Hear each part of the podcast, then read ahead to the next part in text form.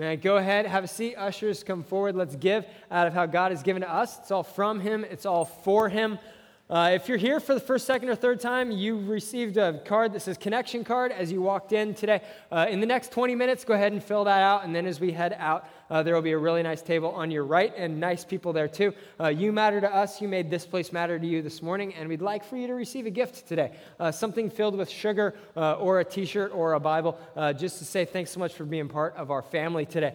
so this morning, as we're driving in, I'm driving at 545. Tim is right behind me. We get closer to the intersection of Kings Canyon and Peach right up here, and there is uh, yellow tape all the way across the intersection, and there are two cop cars on either side of Kings Canyon and Peach. Uh, both red and blue lights are blaring, and I thought to myself, Tim, we have arrived, all right? The armed police escort to bring us to church has happened. It's finally there. Next week is the helicopter. Today is the. No, it wasn't that at all. Uh, apparently, there was a car accident, kind of a big deal. Nobody died, uh, so we can make jokes about it. Otherwise, that'd just be mean. Uh, and, and for the next two hours, Kings Canyon to Peach is totally closed off. We're watching the clock, ready to make an emergency Facebook post saying church still happens, even though you can't get here, go around. Uh, but for two hours, what they were doing is they were cleaning up a disaster. Somebody had a really bad time driving uh, around our church, and their car got spread all over the street. So they had to close both sides for this. We can all relate to that this morning because there are areas in all of our lives where we are an accident uh, and it needs to get cleaned up. God is all about this. God loves restoration projects because God found each and every one of us as a restoration project. None of us walk into the kingdom of God in a turnkey fashion, right? We are all restoration projects that God takes control of. For each and every one of us, we are loved by God. That part will never change. You, where you sit today, not your best version, not the someday I want to be this. You now, right now, today, you're loved by God. God loves you with a complete passionate, calling you to follow him love. And it's also an accurate and an understanding love. That within that, God knows that all of us, me included, bring sin into that relationship. We bring a brokenness, we bring an accident uh, that needs to close off the road and needs to get cleaned up. That's called sin. And what God did to clean up our accident, to clean us up and bring us into his family, was God sent Jesus for us. Like Isaac said earlier, when we least deserved it, before we had done anything good, God sent Jesus to take away our sin, to pay the penalty for our sin, so that instead of inheriting the consequences of our sin, we inherit the consequences of Jesus' righteousness. We walk into that because of what Jesus has done on our behalf. And so, as a disaster project, God wants to restore us. He wants to clean us up. There's, you're not going to drive out of here and still see a fender lying on the middle of the road because it's been cleaned up. And one of the ways that God wants to clean us up is all around our finances. That's what we've been talking about for the last few weeks, and that's what we're going to be talking about for a few more weeks. We are in a, a series called Unstoppable, and that is absolutely on purpose because December, or December, we're not near there. Uh, July 20th, we're going to close escrow on a piece of property that we're going to move into. Uh, that's going to be an awesome day for us. And on two days later, on the 22nd, we're going to take an offering to go towards paying down our loan, paying up our down payment, and then fixing some stuff that really needs to get fixed. One of those things is a roof, because it'd be really bad to go visit the people of Jesus, have the roof cave in on you, and be in the presence of Jesus that same day. It'd be good for you, it'd be bad for everybody else, because you'll be in heaven. And so, what we're going to do is on the 22nd, we're going to take an offering for that. And leading up to that, we want to look at the whole role that finances plays in our lives. Last week, we talked about tithing. Tithing is us giving back God uh, 10% of the money that He's given us. He's provided 100% for us. We return 10 to Him through the local church for Him to use to fund the Great Commission. And then we use the 90 that, that is left. We manage that to the best of our ability because God is our provider who can do more than we can could ever ask or imagine. And even within the issue of money, and looking at it today, we're going to look at unstoppable control. This is giving God unstoppable control over everything that comes through our hands financially. Even within this, we start from a place of blessing. We start from a place of blessing with God in our finances because God provided us with money for our survival and our blessing. From the very beginning of Scripture, we get to see God as a loving Heavenly Father who is about our survival and about our blessing. The way that I think of this is if I was God and if I was in control, the Bible would be five pages long. All right? It wouldn't look like this with a thousand of those really, really weirdly thin Bible pages. It would be one of those little kid board books, all right? With five pages on it. Page one, God creates everything and it's amazing. Page two, God creates animals. That's worth some pictures. Page three, God creates humans. Adam and Eve, he unites them together as husband and wife. It's perfect. It's the perfect woman, the perfect man together. Page four, you introduce sex because that needs to be talked about. Uh, and then page five, it all goes to trash. All right, God says you have one job. You should not eat from this tree. And so what do they do? They eat from the tree. God is a father. He knows exactly how kids work. You're a parent. You know that's exactly true. Don't do this. What's your kid going to do? They're going to immediately do this. And so what I would do is I would completely roll the thing up, throw it away, start over. That's your five page Bible. But the story of our Bible, from page five until the second to last chapter, is God putting things back together. Is God working his redemption, pro- his redemption project of all of us through the cross to put together what's been broken in all of our lives? That's the good news of Jesus, that all of us come into this world with a certain amount of brokenness, and what God does is he puts it back together. One of the areas for all of us that needs to be put together in one way or another is finances. And finances are difficult because it's not something where you can just say, oh, let's clean it up. It gets into our identity, it gets into the way that, that we have fear and the way that we have struggle and the way that we have insecurity. Finances is not just a simple cleanup job because it deals with our identity. And so, what does God do? God works redemption through our finances. He takes what's a broken thing and He makes it a good thing because finances and us bringing them to God, God provides us with these things for our survival and our blessing. It's a blessing for us to be able to give back 10% to God out of what He's given for us. It's a blessing for us to use the other 90 that He's given us to meet our own needs and, and to save for things that we enjoy. It's a blessing that when all of our stuff is paid for. We've tithed, we've paid for food, we've paid so we can live indoors or a really nice tent if you're more outdoorsy. When we've done all that, we can actually spend money on stuff that we enjoy. That's a blessing from God. For all of us, we have that thing that we look at and we're like, oh, yes, I love this. For us here as like a like set up and tear down crew, one thing that we really, really enjoy, and if you look around, you're gonna see this uh, hidden on lots of things, is wheels. Right? We love wheels. Why do we love wheels? Because skinny people like me like to help with setup and tear down too. And we can't carry everything. So as you look around at stuff, everything has wheels on it. All right? We are a church on wheels because every week it rolls out from the container. It gets set up somewhere between 6 a.m. and when first service gets here at 9:30. And at the end of the day, it all goes back in and it all rolls in. Nothing is carried anymore because little chunk by little chunk, $5 wheel by $5 wheel, we've made it so that nothing gets carried.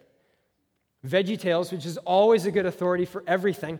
Uh, it says that eccentric is weird plus money. This is how we are eccentric. This is our weirdness. You put in a little money, and we are eccentric. That's how we have wheels on absolutely everything. Because at the end of the day, when everything's paid for, you get to spend some money on some fun stuff. Now, when you spend your money on the fun stuff beforehand, like when everything's paid, that's when everything gets disastrous. But God provides us with money as a blessing for us. Within that blessing, though, there's danger. Unless we control our money, we will be slaves to it and it will control us. That's not me talking, that's Jesus talking. He says this, Matthew 6, verse 19. He says, Don't store up treasures here on earth where moths eat them and rust destroys them and where thieves break in and steal. Store up your treasures in heaven where moths and rust cannot destroy and thieves do not break in and steal. Because wherever your treasure is, there the desire of your heart will also be.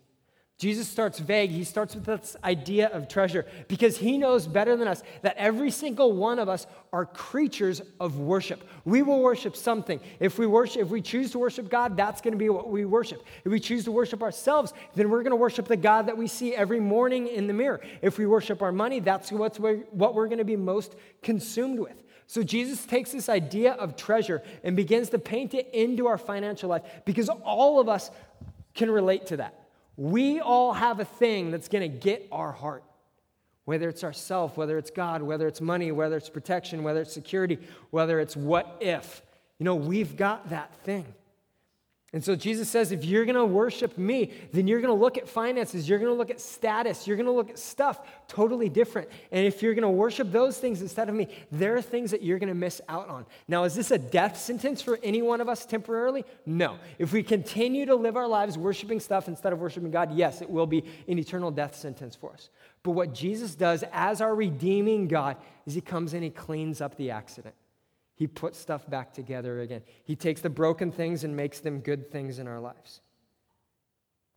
And Jesus says to store up treasure in heaven for two reasons. One is because it's connected to where our heart is. We store up our treasures in heaven. We invest through tithing in the local church. This is where our heart is going to be. We invest in ourselves, and that's where our heart's going to be. And Jesus gets really creative about talking about the danger of this, of danger of not doing this. He says, Don't invest your treasure, don't store up treasure here on earth where rust and moth and thieves can destroy. Those are three things in that day that nobody had any control over. Rust was just going to happen. Moths were just going to happen. Thieves were just going to happen. He said that thing that you invest in so much, it can be gone in a second. So don't store up treasure here. I read this, I think about my own life. I think of my, I, I love running. Okay, that's my thing. Every morning, uh, I should be up running, except for Sundays because we're up here super early. Uh, usually, I sleep in on Tuesday. For some reason, Tuesday is always the day where it does not happen. Uh, but I've got miles that I want to run each week because I want to hit a certain total each month.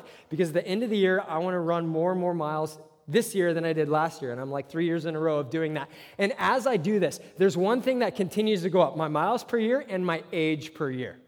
Right? I think of this and I hear in my head tick, tock, tick, tock. A friend of mine, he was a great runner in high school. Not so much since then. Uh, he blew out his Achilles a few weeks. And so that's in my head a few weeks ago. That's in my head thinking, Ken, you might be next. And he didn't do it on a big workout. He didn't do it on a big run. He did it taking a step and boom, snap, it's gone. Like if I've put up my treasure in running, if I put my treasure in fitness, if I put my treasure in hitting a certain amount of miles a month that I did not hit last month in June. If anybody else missed their exercise goal in June, welcome to the family. But if I put that, if I put my goal in that, it can be gone in a step. In a step. And my coach told me in college, you know, everything's great until you hit 38 and then it all goes down the tubes. I'm 37, so I might have like nine more months worth of running and then, and then we'll all be uh, walking together. It'll be great. If I put my worth in that, it can be gone. But what does Jesus say? He says, Don't store up treasure here in your ability where a snapped Achilles can destroy. He says, Put your treasure in heaven. Part of the way practically that we put our treasure, we, we allow ourselves to not be controlled by our money, but to let God control our money, a real practical way. And we're going to have four, four or five practical things we can do today to not let our money control us, but to let God control our money is to start budgeting. So, how that works is you make a list of all the money that's coming into your life in a month or in a week or two weeks or however you want to do it. Take a time period, all the money that's coming in. And then you look at all the money that's going out. You start with tithing, that's 10% right away. We give our first fruits the beginning of the month to God. Today was July 1st. So, if you give automatically at Mountain View, you got an email really early this morning saying thank you for your reoccurring gift to Mountain View Sunnyside. That's what we do first with our finances. We tithe at the very beginning. After that, we look through everything else that needs to get paid for. Your energy, so that you can take a warm shower when you wake up. Your water, so that you can actually take that shower whether or not it's hot. You list through all your bills, living indoors, eating food. Fasting is great. Fasting for a month, not as great. But we list out everything that needs to get covered. And we make sure that at the end, both numbers are exact that you're tithing, you're spending, you're saving, all these things. Uh, I like to look at as give, save, live. Those are our priorities financially. Do those three things. Make sure the money adds up. If you're, the money that's going out is way bigger than the money that's coming in, then either you must be very creative and have a plan, which is a bad idea, or there's stuff on the going out that needs to be brought back up to the amount of money that's coming in. We budget so that we've got control over what's going on with our money. In our family, we've got a budget. We talk about it often. We look at the areas that are getting harpooned by a little bit of recklessness and how to cut those off quickly, and about the areas in our lives that are doing great and watching savings and accounts grow. It's how we have control of our money instead of allowing our money to control us. What that means, though, is there will be things that you have to not spend money on. Our kids know that when they ask for something at the wrong time, whether it's at the store or whatever, they hear a line that is always the same, and there are no kids in here, especially mine, uh, so you can steal this also with your kids. That's not how we're spending our money right now. You're not saying we don't have money for that and teaching them the poverty complex. You're saying that's not what we're spending our money on right now. So whether it's a candy bar or it's a Ford Mustang, you can tell them that's not what we're spending our money on right now. If you have a Mustang and you've saved for it, way to go. Good job. Keep doing that. But for all of us, we, unless we control our money, it's going to be we're going to be slaves to it, and it will control us. The good news, where's the redemption in this? Where's the, the, the, the hope in this? Because other than that, it just sounds like a lot of you need to do this because God loves you and you should pay him back. That's not what it is. In this, Jesus redefines everything about us, including how we spend money. When Jesus saw us as people who were far from him, people that he loved who were still far from him, and he came to lay down his life to pay the penalty for our sin, to bring us into a relationship with Jesus, his goal was to redefine everything about us, to redefine our fears, to redefine our identity, to redefine our past, to redefine our future. And part of that is redefining how we spend money. And so I want to close with three statements about who we are in regards to our money. And the first of those is that for all of us, I am valued for who I am, so I don't need to compare myself to others. This is written 2,000 years ago, but it applies really, really well to social media. Jesus says this Your eye is a lamp that provides light for your whole body. When your eye is good, your whole body is filled with light, but when your eye is bad, your whole body is filled with darkness. And if the light you think you have is actually darkness, how deep that darkness is. No one can serve two masters, for you will hate one and love the other. You will be devoted to one and you will despise the other. You cannot serve both God and money. And that's why I tell you not to worry about everyday life, whether you have enough food or drink or enough clothes to wear. Isn't life more than food and your body more than clothing? Look at the birds. They don't plant or harvest to store food in barns, for your heavenly Father feeds them. And aren't you far more valuable to Him than they are? Can all, well, what if they're endangered species? Yes, you still are. You still are. Can all of your worries add a single moment to your life? Value is key here. Jesus died for us. Jesus left heaven, which was perfect, and moved into the ghetto of earth before there was air conditioning. He chose to live in a desert because we are valued right now. Not eventually, not when we get stuff right. We begin our relationship with Jesus and our life in general as men and women who are valued. And social media is huge in sometimes destroying this. It's like this I'm going to roll this over because it has wheels. Because here at Sunnyside, we believe in wheels and love wheels. Social media does two things it allows one thing in us to grow. What grows in us? Comparison, dissatisfaction, fear, anxiety, and FOMO, which is fear of missing out. That grows. We see pictures on other people's stuff, which is the one picture that they took of the whole family or the whole group where nobody's blinking where the kids aren't crying, where everything is great, they post that.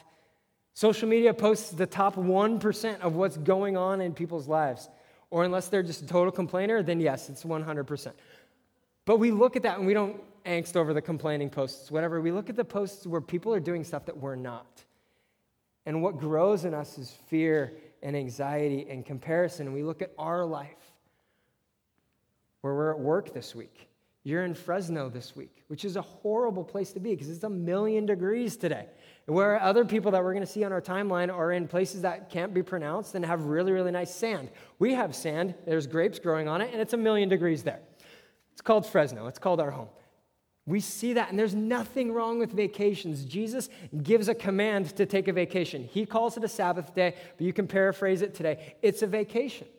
Jesus tells us to do that. But the way that social media works is our brains see it, and immediately we see what we don't have. Because that's the second thing that, that social media does with us is it kills our gratitude for what we actually have. It's roundup for contentment in our life. We look at these things of Jesus saying that, that I tell you not to worry about your life, and, and if your eyes are bad, if all you're seeing is what you don't have, then man, that's going to be dark. This isn't all bad for social media. Social media sometimes can be a great thing. I saw a quote from a pastor the other night that I can really relate with. He's a young pastor, kind of like us. Uh, his church is 20,000 people, and I'm a young pastor. Uh, so, other than that, we're all the same. He says this is my, my car got stolen last night. Great opportunity to find everything in my life that can't be stolen joy, faith, optimism, hope, love, perspective, will, and purpose, just to name a few. Like, that's not always what we see on social media. We see other posts that create anxiety in us, that create jealousy in us. One of the Ten Commandments, there's also thou shalt vacation. And then number 10, the last one, it says, don't be jealous. It's really hard to apply that one to what we see online, to everybody's absolute best post. So, what's the practical thing to do from that? Is to cut off Facebook for two weeks. Okay, your phone battery will last a lot longer. Your family will realize that you exist again, and you'll get so much more done we're, as a staff, as we go through Unstoppable, I'm challenging everyone to fast for something uh, for the whole time. So one of our people uh, gave up social media for, for now until the 22nd. And so I asked her, like, explain to me how this is impacting you. Uh, and she said this It says, I feel more content because I'm not caught up in what's happening in everyone else's best life. It allows me to be more present in my own life because I'm able to be in the moment with my family. There's no jealousy. There's no fear of missing out. There's no, oh my gosh, why are they in Hawaii again? Why do I have to be here at work when they're in Hawaii? Nothing wrong with Hawaii. God loves Hawaii. God loves your work. But what it does is it kills our contentment. And that's not who we are. We're people who are valued. Next thing is, we are perfectly provided for, so I don't need to spend my money unwisely. What that jealousy, what that lack of contentment does, is it leads us into spending money just to keep up with people that we don't know and only see online. One of the ways that social media poisons things is we used to have to see the Joneses to know if we were keeping up with them, like run into them and actually see them with our eyes. But now we can just see them on the screen. We can see their absolute best. And so that leads us into spending money that we don't have and we don't need to spend. It leads us into making purchases on credit we're going to have to pay off with interest over 72 months instead of being disciplined and saving up money over time, paying things off with cash and, invo- and then enjoying them for 72 months following. It kills discipline in us and it takes away God's role as provider over our lives as we look to our credit to provide for us. Now, there are things that are okay to use credit on, like if you have a mortgage, that's great. Getting a new pair of Jordans on a credit card, not as great. Pay for cash with those.